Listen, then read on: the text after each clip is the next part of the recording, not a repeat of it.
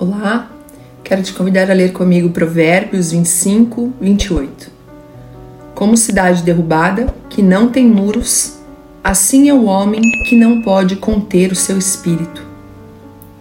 Na antiguidade, os muros davam segurança à cidade e uma cidade sem muros era facilmente dominada e destruída. E com esse contexto, Provérbios nos compara a um homem sem domínio próprio, sem muros de proteção. Somos seres espirituais que temos uma alma e habitamos em um corpo.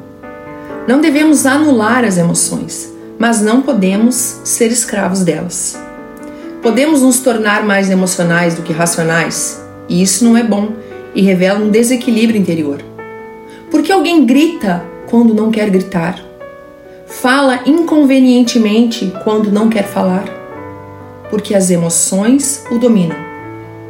Quem não se domina é como uma cidade sem proteção de fácil acesso e conquista. Qualquer um pode fazer mal a essa pessoa. Circunstâncias podem afetar facilmente. Um comentário pode afetar por semanas, dias e meses.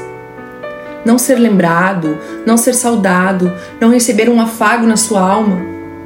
Por que não li a Bíblia? Por que não orei? Por que não fui ao culto? Porque a alma não queria.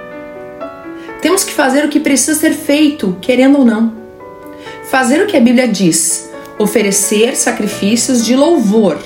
Não é um culto emocional que o Senhor espera, mas um culto racional.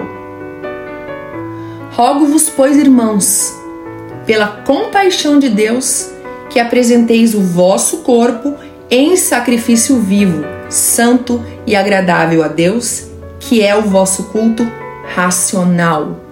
Romanos 12, 1. Qual o remédio que a palavra de Deus nos dá? Adorar a Deus e não ser mais como menino. Tornar-se homem e não ser uma criança espiritual.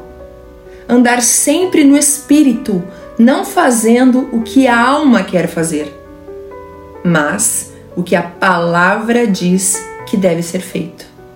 Amém? Deus te abençoe em nome de Jesus.